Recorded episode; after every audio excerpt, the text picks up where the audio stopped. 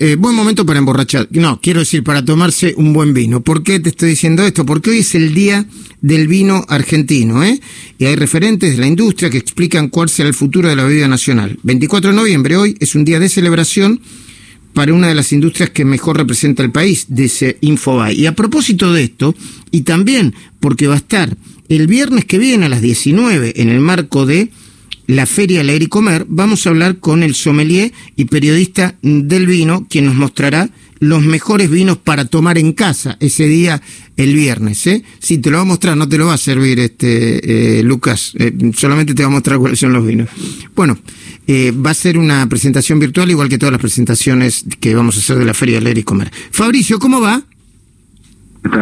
Bien, hoy es el día del vino argentino. ¿Es un mito o es verdad que el vino argentino está en, promedio entre los mejores del mundo? No, no, no es un mito. Lo que pasa es que si hablamos desde el punto de vista cualitativo, como en los últimos 30 años, eh, creo que eh, lo único que no se detuvo en términos de crecimiento sostenido fue la calidad del vino.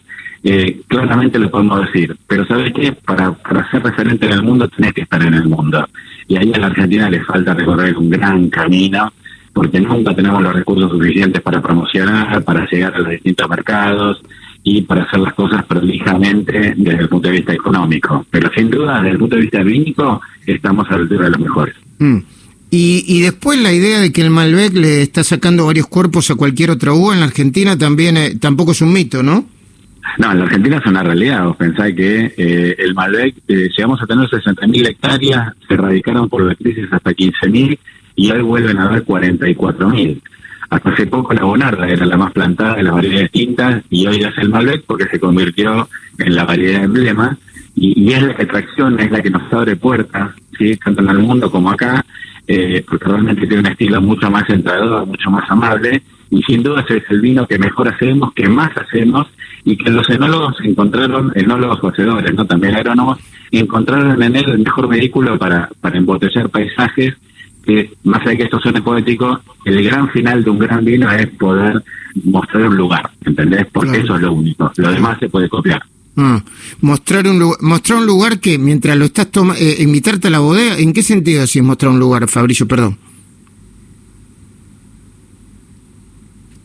Dijo, este no entiende nada, le corto la comunicación, que yo soy un gran eh, sommelier, no, no puede ser que este tipo me haga la parte de la entrevista. Sí, ah, sí, A ver si lo podemos recuperar. Fabricio, sí, sí, recuperamos ahora, ¿no? Estaba haciendo, estaba haciendo chistes. Este... No, te decía esto, el vino nace en el viñedo, ¿sí? Y vos todo, si vos y yo nos podemos hacer un vino, todos podemos copiarnos, elegir la misma variedad, elegir la misma barrica, contratar el mismo anólogo, hacer todo en el mismo momento, todo, todo, todo, todo, todo. Es un commodity, es casi un commodity. Ponele, pero ¿sabes qué? Nos va a salir distinto. ¿Por qué? Porque tu lugar es distinto al mío. Entonces, si alguno de los dos logra embotellar ese carácter del lugar, va a lograr una unicidad que es lo que hace que el vino sea la vida más diversa del mundo. ¿Se mm. entiende? Por eso digo embotellar un paisaje. Mm. El día que el día que alguien logra eso, logra un gran vino.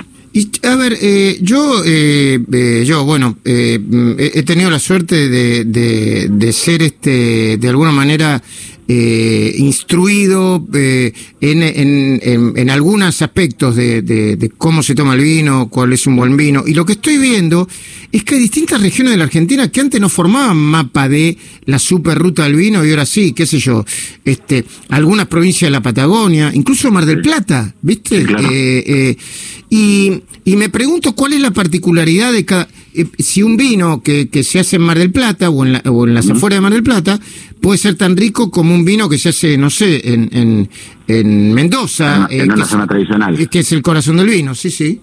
Mira, a ver, acá, acá hay una cuestión que, que, que es lógico. Hay, hay gente que desafía los límites y ahí es donde el vino va rompiendo ciertas fronteras. Ya llegó al paralelo 45 en Chubut, en Sarmiento, siendo el vino más austral del mundo.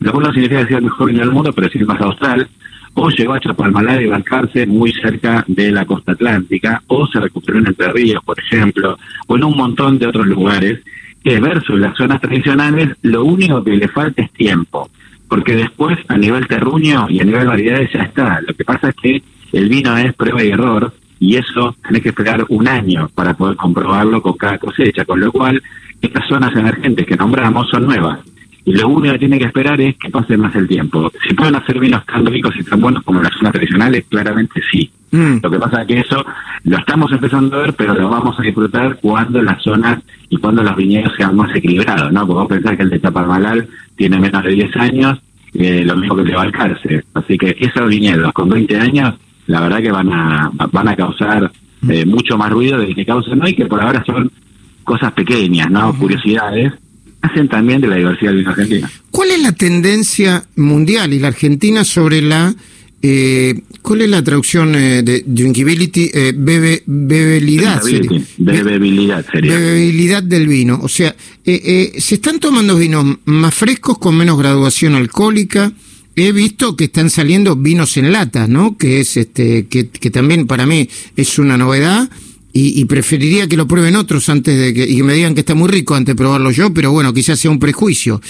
¿Cómo, eh, ¿Qué tipo de vino se está bebiendo?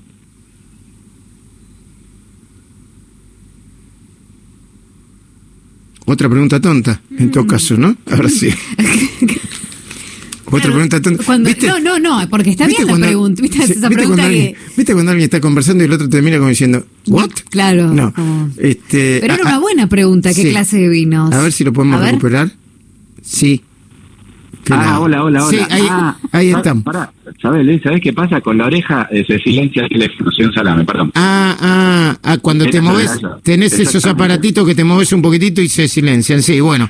Entonces, entonces te decía, te decía que, eh, que si la gente de Peñaflor en los 60 sacó un lata, es cierto que ahora la industria está empezando a buscar ese formato y a elaborar vinos que puedan competir con la cerveza. Por eso buscan vinos con menor graduación alcohólica o vinos dulces. ¿Tan buenos esos vinos? ¿Probaste? Están buenos, depende. A ver, hay, hay vinos que vienen en lata igual que en botella, lo cual esos me encantan.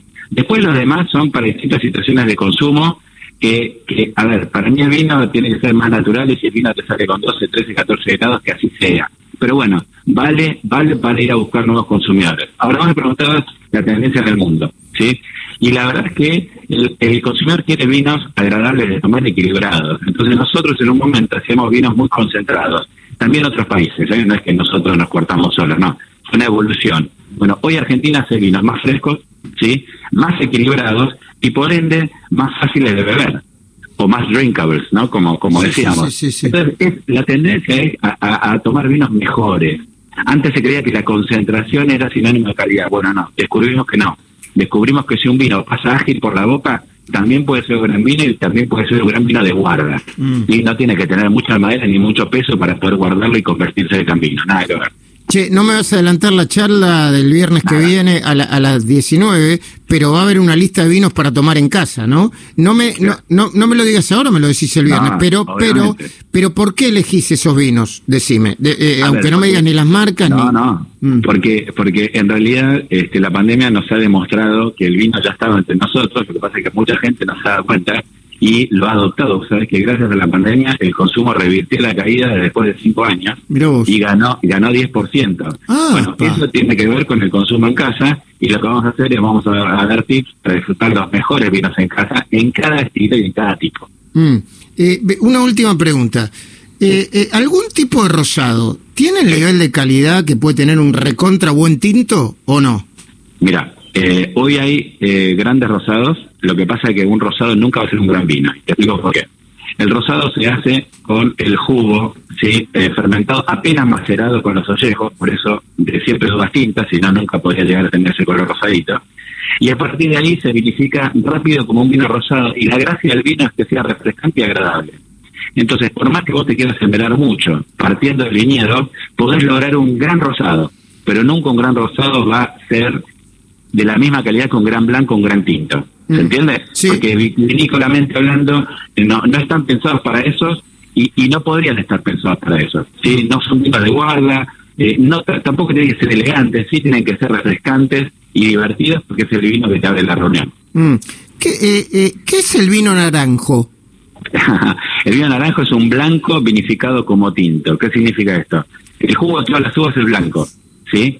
Lo que pasa es que en los tintos, cuando vos maceras con las pieles, se quiere el color tinto. Si vos haces lo mismo con uvas blancas, ¿sí? Lo que va a pasar es que el color se va a teñir un poquito por la oxidación, ¿sí? Por los polifenoles que hay en la piel de los blancos, y obviamente no tienen que ver con los antocianos que le da color al tinto, y va a llegar ese, a esas tonalidades, ponerle que van para el lado del ambarino, y que bueno, que en algún, mundo, en algún punto se ven naranjos. Mm. Entonces terminan siendo blancos, con más cuerpo, con mucha acidez, porque es la columna vertebral de ese vino, y con ese aspecto naranjo, por eso se llama Estamos hablando con Fabricio Portelli, sommelier de vino, sabe todo, todo sobre vino. Escúchame, ¿cuál es hoy el vino más, más caro del mundo? ¿Sigue siendo el Petrus? No, no, es el, la Romane Conti, un Pinot Noir de la Borgoña, también francés. ¿Cómo se llama? Eh, de la Romane Conti, es un Pinot Noir de la Borgoña. ¿Cuánto vale?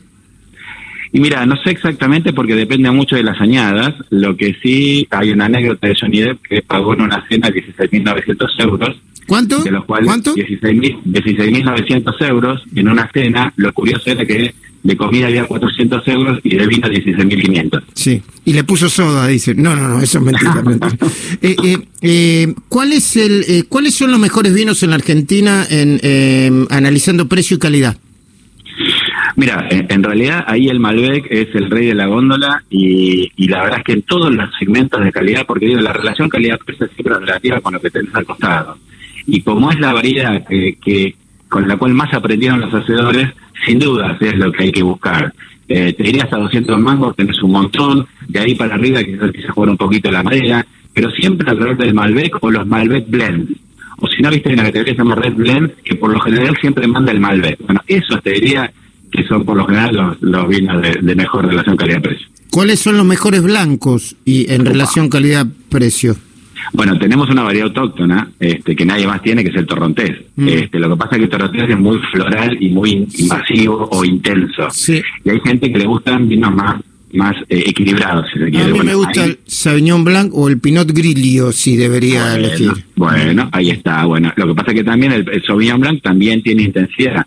Para los que le gustan vinos más tranqui, te diría que es el Chardonnay, la variedad, y si no, el Semillón, que es una variedad clásica que se está recuperando. Muy bien. Feliz Día Nacional del Vino, Fabricio. Nos reencontramos el viernes y gracias por participar de la Feria Leer y Comer. ¿eh? No, un honor, un placer. Te mando un abrazo.